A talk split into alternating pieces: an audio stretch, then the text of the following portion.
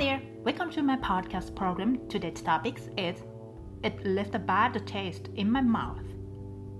I think reading a ghost story is a great way to relieve stress. Ghost story can help you to forget bad memories. Ghost stories are scary but useful. So let's get start ストレス解消法にはまあ何と言っても階段ですね。階段。怖い話。お化けとか妖怪とかそういうのが出てくるお話。それが怪談ですね、まあ、そういう怪談をですね読むとか聞くとかするとストレスが解消されてなんかすっきりするんですよね。理由？理由はねうん多分現実世界から一時避難できるからじゃないかなと。思っています。でここ最近ねどうもすっきりしない日々が続いていたんですよ。ストレスかな？ストレスが溜まっていたんですかね？ちょっとわからないんですけどもまあとりあえず図書館で怖い本を借りてきました。大好きな図書館ですよ。大好きな図書館で怖い本を借りてきました。でどういう本を借りてきたかというとですねまたしてもまたしても京極夏彦先生の5本でございます。題名は「古い階段」旧階段と書いて古い階段と読みます。この古い階段という本なんですが京極先生が新しく作った階段ではなくて江戸時代に書かれた耳袋という本があるんですけれどもこの耳袋を現代版にアレンジしたものになります。この耳袋なんですけれども江戸時代に巷にあふれるまあ、つまり世間にあふれるその辺にいっぱいあるっていう意味なんですけどもそういう異文解文を書き留めた本です。異文解文っていうことは、まあ、つまり変な話とか不思議な話とか、まあ、そういったものですね。そういったものを書き留めた本になります。なので話の真偽ってね実はちょっと不明なんですよ。本当なのか本当の話なのか嘘の話なのかそれはちょっとねわからないんですよね。で一部作り話もあるらしいんですよ。でそういうねたくさんある中から書籍化に耐えうる、まあ、つまり本にしても大丈夫な話をいくつか集めたのがこの古い怪談という本になります。まあね京極先生がアレンジしてるんで大丈夫だろうと、ま、信頼を置いていたんですよ。そしたらやっぱり大丈夫でした。安定の面白さですね。はい。やっぱり京極先生すごいですね、ま、京極先生といえばですねこういった異文解文っていうのはもう大の得意なので、まあ、当然のことながら面白いわけですよ。もう何の問題もなく楽しめました。だから本を読み終わった後ストレスが解消されてもう随分すっきりしたんですよね。なんですけどうんそうなんですけど、まあ、この「古い階段」という本は30話かな？35話ぐらいかな？それぐらいの短い話がねそれぐらい収録されている本なんですよ。まあ、どの話も、うん、そのとんでもなく怖いとか非常にこうなんか恐怖を感じるとか、まあ、そういうお話というよりも不思議だなかちょっとこうゾワッとするとか背筋が寒くなるとか、まあ、そういったお話なんですよね。そういう本なんですよ。なんですけど1話だけ後味の悪い話が収録されていました、まあ、ネタバレになってしまうんですけどもどういう話かというと食い詰め浪人が道で物乞いをしているところから始まるお話です、まあ、この本「耳袋」ですね。この本はそもそも江戸時代に書かれた本なので、まあ、お話の舞台は全て江戸時代なんですよ。で江戸時代というと身分制度があった時代なんですね。だから浪人というのはですね武士侍のことなんですけれどもただしその武士侍のうちで、えー、無職働いていない誰かに雇われていない状態の武士のことを指して浪人と呼んでいます。武士というのはどこかのお殿様に雇われることで収入が得られるんですよ。そういう生き方なんですね。逆に言うと誰にも雇ってもらえないということはつまり収入が得られない。ということなんですね。だから浪人というのは基本的に貧乏で食い詰めた状態にあるんですよ。食い詰めるというのは、まあ、収入を失って生活に困るという意味ですね、仕事がなくなったらねやっぱりみんな食い詰めてしまうわけですよ。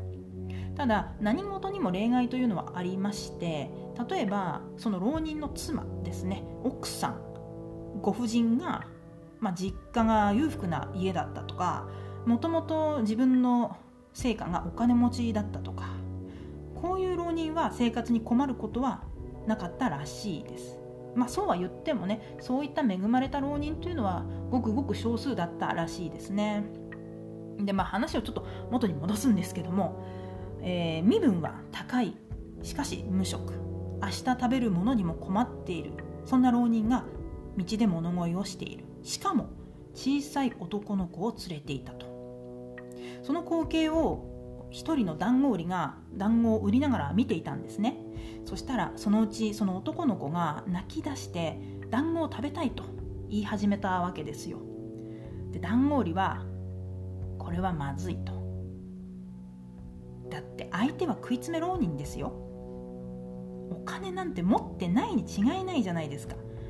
でも子供がね団子を食べたいと言って泣き始めたからにはあの浪人は絶対こっちに来るに違いないと。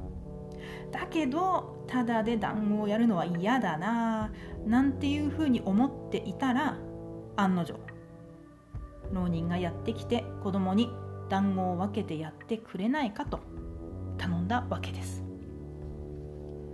団子売りもね別に悪い人ではないので内心ではね内心では団子をただでやりたくはないんだけれども子供が泣いているししょうがない。ただで団子をやらざるを得ないのかなと思ってはいたらしいんです。そういうふうには思ってたみたいなんですよ。でも浪人つまり男の子の父親ですね。この人の頼み方がねちょっと気に食わなかったらしいんですね。まあ何が気に食わなかったのかちょっとよくわからないんですけどでもとにかく気に食わなかったと。というわけで本当はね、まあ、ただであげてもいいかなと思ってはいたのにちょっと意地になってしまって団子をやらなかったんですよ。そしたらそれを見かねたわらじ売りが団子を買って男の子に食べさせてくれたんです。で男の子は泣き止んで美味しい美味しいと団子を食べたわけですよ。いい話じゃないですか。全然怖くない。怖い話どころかいい話ですよ。ほんと怖い話じゃなくて心温まるいい話なんですよ。でもここで終わりではなくて続きがあるんですね。息子が団子を食べたのを見た父親つまり物乞いの食い詰め浪人ですが何を思ったのか鬼の形相で道行く人にお金を恵んでもらい始めたんですよ。その様相があまりにも危機迫るものだったので団子売りもわらじ売りもあっけに取られて見ていたらしいんです。で恐ろしい勢いで小銭を集めた浪人。団子売りに息子が食べた団子の代金を渡しました。まあここまではねまあまあ納得いくお話ですよ。いくら落ちぶれても浪人身分の低い者たちの施しは受けない。そういう意思表示かなとも思いましたし武士は食わねど高用事ということわざがあるように武士っていうのは見栄で生きているところがあるそんな人たちなんですよ。だから対面を潰されたようで嫌だったのかなとかでもそんなに意地張らなくてもいいのになと思いながら本を読んでいました。で問題はこの後なんですよ。そう。団子売りにお金を払ったその返す足で息子を抱き上げ目の前の大川に身を投げたんです。